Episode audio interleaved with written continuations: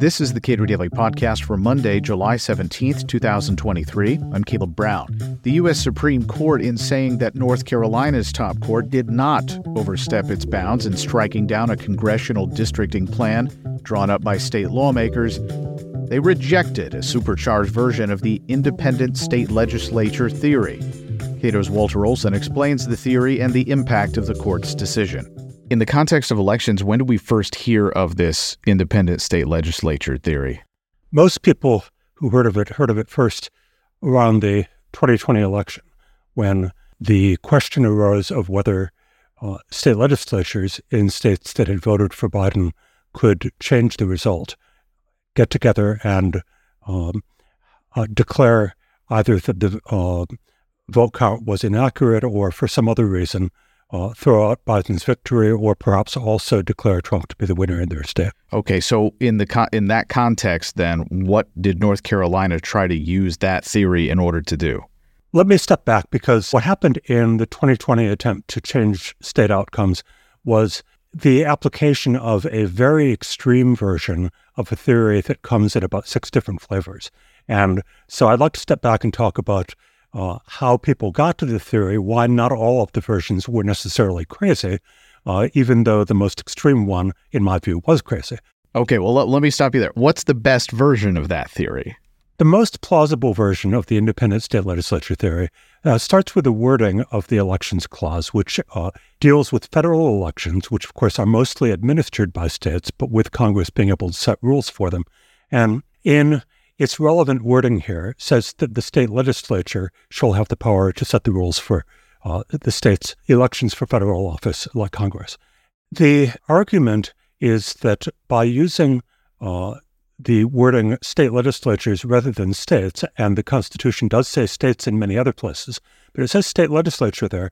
And the argument is they were trying to make a distinction there in which the uh, state legislature was being given uh, uh, an unusual amount of power, uh, more than it would in an ordinary uh, state situation. And to think of one analogy, if you think of the ratification of constitutional amendments, that's one where state legislatures do have a kind of special role. Um, uh, one of the questions that um, you can uh, ask to, to, to, get into this question is can the governor veto what they do? Um, uh, the argument for, um, therefore, is not really frivolous. Um, you need more information to process it, in the view of most of the Supreme Court. Uh, but it's not uh, you know, completely crazy to think that maybe uh, the state legislature is being given a, a, a, special power there that isn't part of the regular legislative power. So, for certain constitutional purposes, the state legislature uh, according to this theory, is the decider of certain questions. From there, uh, versions of the uh, uh, theory or doctrine, as it uh, as they get a little more radical, um, consider and reject various checks on the uh, power of the state legislature. I mentioned governor's veto, so they might reject that.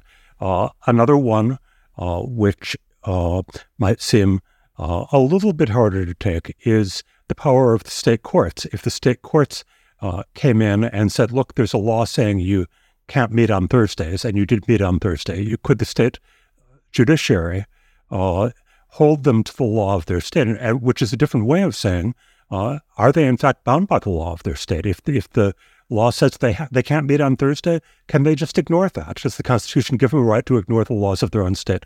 And then to get really creepy music begins playing at this point. Uh, can they ignore their own state's constitution? Because maybe the Constitution limits the way in which they can address uh, uh, the enactment of election law. Can they also ignore their state constitution as well as their state judiciary and their governor? Now, at this point, you are kind of out on a limb. And even the litigants in the North Carolina case admitted that they didn't want to ask the court to go that far. Um, they said, okay, we admit uh, state constitutions uh, do bind the uh, legislature, even in this case, but we're going to say, um, uh, in part as a way of explaining earlier cases that the court has decided, that they can bind them on procedure, but they can't bind them on substance. Um, and now we're getting into the North Carolina case in, in more detail. Let me back up and say, uh, or you can ask a question, um, uh, how the North Carolina case arose. For the purposes of drawing lines, uh, what version of this theory did North Carolina adopt? Well, it was the critics of the North Carolina uh, Supreme Court that uh, litigated this case. And what had happened in, in North Carolina, and I'm going to simplify the details, we don't need most of it, but uh, North Carolina's had battles over redistricting uh, cycle after cycle, and the legislature passed uh, a gerrymander, and the state Supreme Court, which at that time was considered a pretty political one in the opposite hands, i.e., Democrats of the Republican legislature, they stepped in and said um, uh, the uh, North Carolina legislature uh, North Carolina Constitution, in our reading, doesn't allow that gerrymander, and it does allow courts to order uh, their own districting. Um, now, that made it ripe for Supreme Court review because there are a couple of different questions there. First, um, uh, if you accept the idea, which the North Carolina legislature strongly proposed, that uh, the North Carolina Supreme Court um, was being kind of activist. It had vague language in the state constitution, but it was taking and running with that language. Uh, should that be reviewed as an improper check on the constitutional power, federal constitutional power of the state legislature?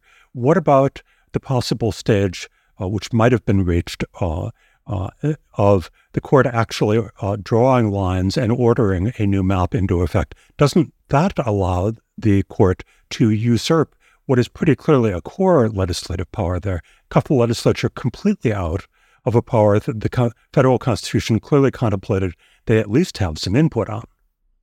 And yeah. Um, so it teed up uh, a couple of questions like that. Uh, and uh, as I say, the, the defenders of the legislature uh, admitted that there were certain ways in which the legislature would be bound. Uh, you know, if, if the state constitution said they couldn't meet on a particular day, then they weren't trying to deny that. But they said uh, if the a, fair reading of the um, elections clause rule for the state legislature means that we generally need to be the decider, and the North Carolina Supreme Court wouldn't let us do that. All right. The Supreme Court enters the chat. What was their uh, decision and what was the reasoning? The case was in a complicated procedural posture. I know people's heart sinks when they hear that. And I'm going to skip over most of the complicated uh, procedural posture, except to say that for the three dissenters, um, they dissented on the grounds that the uh, Supreme Court shouldn't have heard the case because it was moot. And uh, and there was some plausible arguments that if the court had wanted to kick the case uh, down the staircase and not decided, it could have uh, jumped on that and said it was moot or or improvidently granted, as they call it. But the um, uh, it's important because the three dissenters were not all necessarily endorsing the strong independent state legislature doctrine uh, in, uh, in in principle, and in particular, Justice Alito Scott stopped there. He said moot shouldn't have decided, and I'm not going to talk about this, the merits of the case. Uh, the so you had uh, one Alito who just uh, wanted to end it procedurally. You had two dissenters, uh, Thomas and Gorsuch, who said, not only is this moot, but if it weren't moot, you know, there might be reasons to take a good look at this theory because there might be something to it. And then you had six, namely the three liberals and the three swing votes, as you often see them now, uh, Chief Justice Roberts, Brett Kavanaugh, and Amy Coney Barrett, uh, joining with the liberals uh, uh, with a Kavanaugh concurrence, but essentially in all important points, joining with the liberals to say, uh, look, um, uh, first, uh, we know enough about this case and we know enough about how the court has pa- ruled in the past to reject the extreme versions of the independent state legislature theory. They're out. We're not going to hear them again. Go home if that if that's what you're bringing to us. There are some unresolved issues uh, in that the um, so the six justice majority said, uh, you're out of here permanently on the more extreme versions uh, of the uh, independent state legislature doctrine. We're not going to reach the question of whether the North Carolina Supreme Court went overboard because it wasn't properly presented to us. So that part we're going to duck. And uh, as part of the package, we're going to reassuringly say that uh, there is a role for federal courts to review what goes on in this area because if state courts go crazy, they didn't put it this way, but if state courts go crazy, all of us, the three liberals and the uh, moderate conservatives, agree that there is some role for federal courts to intervene in the future if they decide state courts have gone crazy. And this is because the U.S. Constitution is the one designate is what's designating state legislatures of, as having some special authorities. State legislatures are going to take the lead. Uh, that no one disputes, but uh, it's a more complicated process than that. Uh, there is a uh, national interest in having the overall uh, process uh, fit what the framers in Congress spelled out. And the states are not entirely on their own if they do things that, uh, for example, um, plainly violate their own constitutions or their own laws. Uh, we reserve the right to step in. What does this mean for people like John Eastman? John Eastman is famous for having uh, proposed the most extreme versions of this, under which this state legislature could change the rules and change the outcome even after the vote was held.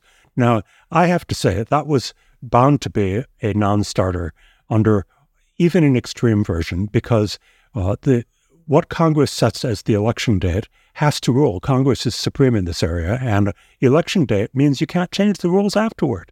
So Eastman's theory was dead under any of the different uh, theories. Nonetheless, Eastman had advanced a very strong view of state legislatures as being laws unto themselves. That clearly ended when the Supreme Court ruled. What did Justice Thomas say in his dissent? Thomas spent a while on the historical reasons for reading it his way, and we've talked about that. Thomas also had a practical prediction, which is interesting and I think has some merit to it, about the problems the court might be creating by opening the door to uh, litigation challenges in federal court over how states run congressional elections. He said uh, people are going to take advantage of that open door. They are going to file more suits trying to get federal court review. And we don't know where that's headed, not only as far as could there be lots and lots of suits that pose a burden to the federal courts and cause uncertainty about election outcomes, but also we don't know about the standards because the court did not spell out very clearly the standards under which the federal courts should consider those challenges. So, something to watch. Walter Olson is a senior fellow at the Cato Institute. Subscribe to and rate the Cato Daily Podcast and follow us on Twitter at Cato Podcast.